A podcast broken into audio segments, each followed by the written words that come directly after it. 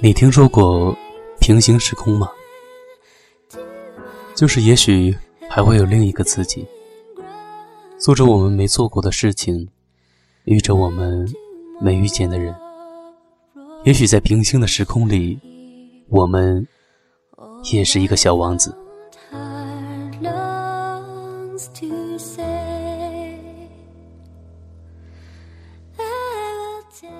Hello，大家好，我是 FM 幺八零四六三回忆密码的主播小吉。我们这一期的主题呢，就来聊一聊《小王子》这本书，那个我们记忆中的小家伙。你是怎么知道这本书的呢？希尔酱说是通过《匆匆那年》知道的。袁基说第一本书呢是在地摊上买的，后来遇到过好几个版本。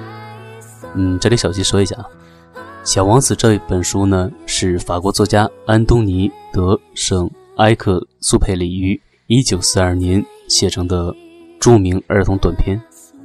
它曾是20世纪法国最畅销的书，被翻译成了250多种语言和方言。全世界迄今为止已经销售了两亿多册。我个人建议啊，大家可以看一看胡语苏译的《小王子》，那种语言很有韵味。乔尔科夫说，这本书是妈妈送给他的生日礼物。蒹葭语录说，这是小学里一位对自己影响很大的老师推荐的。当时看不懂，后来越翻就越入迷，后来渐渐地读成了我们每个人的样子。你给我画一只羊吧，你还记得这句话吗？飞行员认识了小王子，我们也认识了小王子。常听人说，世界上所有的相遇都是久别重逢。记得我刚上大一的时候，有一次放假，在火车上遇到了一位同行的姐姐，我们都是沈阳的，大概需要坐十一个小时左右的火车。就这样，我们聊了起来。她人很好，我讲了许多的人情世故，告诉我怎么和家人啊、朋友之间的相处。我记得她是在沈阳做翻译的，英语专八。有一个在七天酒店做经理的男朋友，他说话总给人一种很温暖的感觉。桌子上呢放着一本他刚刚看过的《小王子》，这也是我第一次知道这一本书。他滔滔不绝地讲了一个晚上，我就这样的在没有看书的情况下，就已经知道了所有的人物：小王子、飞行员、玫瑰花、蛇。还有那令人心疼的小狐狸。他习惯远离人烟单纯生活，有些闷，却不孤单寂寞。怀疑是不顾一切追问结果，悲伤是谈情感日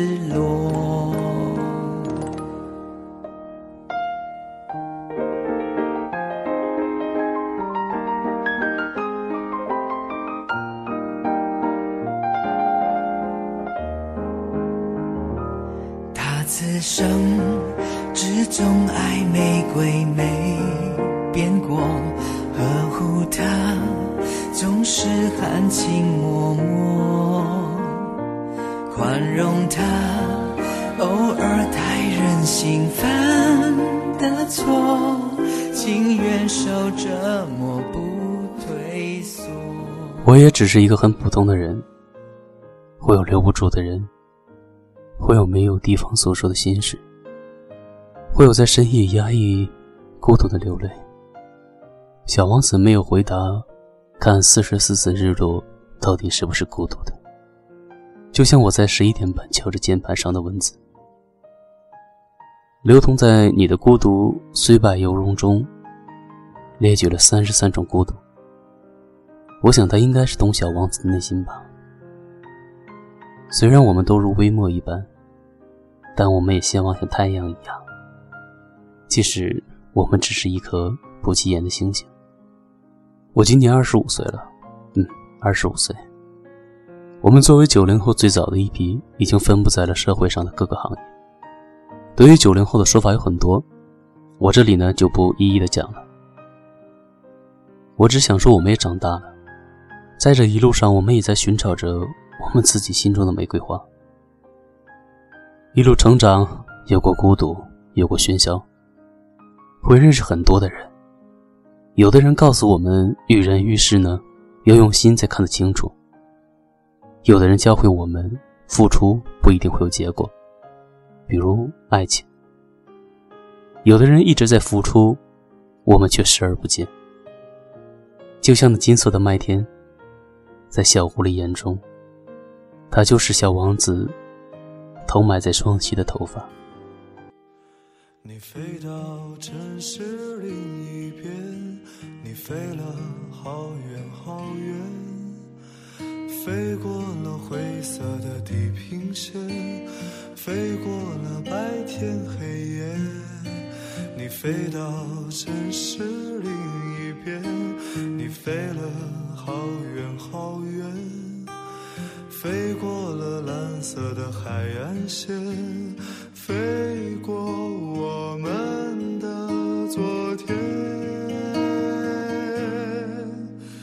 你呀你，是自在如风的少年，飞在天地间，比梦还遥远。你过了流转的时间，归来的时候，是否还有青春的容颜？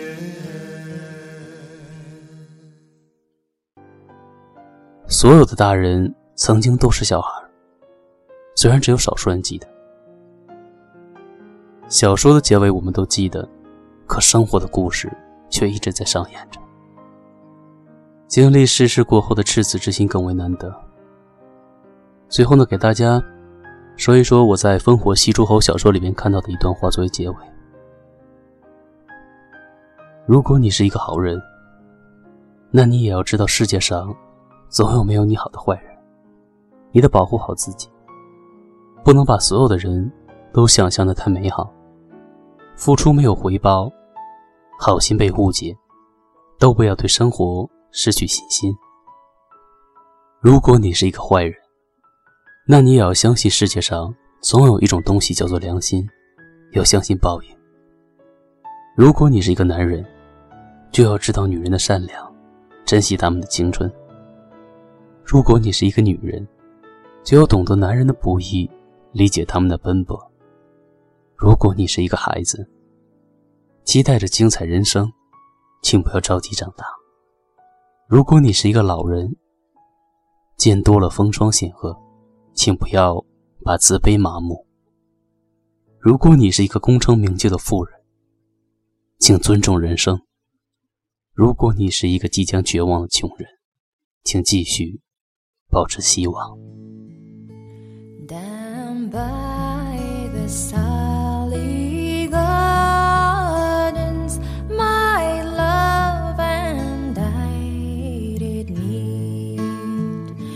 She passed the Sally